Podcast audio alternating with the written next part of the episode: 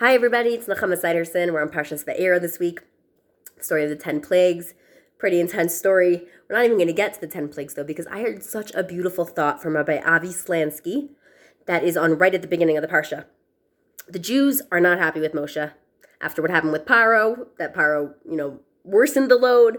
They are just don't really want to hear from them, from him, even though at the beginning of the Parsha he goes to them with words of of chizuk, of strengthening from that Hashem gave him the five languages of, of redemption. They're like, get out of here. They blew him out of town. And Moshe goes back to Hashem and he's like, Hashem, they don't want to hear from me. I don't think I'm equipped for this job. And the card that he pulls actually is that he says, I, I have a stutter. I can't even speak properly.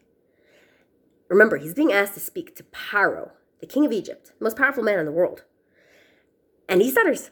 And Hashem reminds him, no, don't worry. Aaron will still be your spokesman. Don't worry about it. Your brother will go with you. You should go. And in his godless and his greatness, Moshe agrees. And Rabbi Slansky points out that it seems almost silly that Aaron's going with Moshe. Aaron could pretty much do the job himself. If he's the one smoothing out everything and doing all the communication, he's the interpreter. Aaron could have gone to Paro without Moshe. You follow what I'm saying? Like, you don't really, Moshe seems like he's not actually needed in this story. But then he says, look at what actually went down in history. Look what came from this. Yeah, it's true. Moshe wasn't the actual one speaking to Paro. Aaron was. But Moshe grew into the role of being the leader of the Jewish people, the most, the, the greatest leader that ever lived. He took the Jews out of Egypt. He was the one who got them the Torah. He's the one who defended them and helped them through the 40 years in the desert. He never made it into Eretz Yisrael, sadly. But he was there through, you know, with blood and tears. He, he was blood, sweat, and tears there for the Jewish nation best leader that ever lived. And it all started with him saying yes to Hashem when he asked him to go speak to Paro, even though he couldn't even do the task at hand. He couldn't even do the talking. And he said yes anyway, because he said, I'll just do my part. Hashem's asking me to do this. I'm going to do it, even though it seems like I'm not really, you know, filling, filling the job totally. Rabbi Slansky says, this is so relevant to so many things in our life. When we have a job at hand, uh, you know, a task, or something that we want to conquer. It could be a midah, it could be a mitzvah, you know, for example, becoming someone who doesn't get angry, becoming someone who's patient, becoming someone who doesn't speak Lashon Hara. It could be the opening of an organization to fill a need in your community.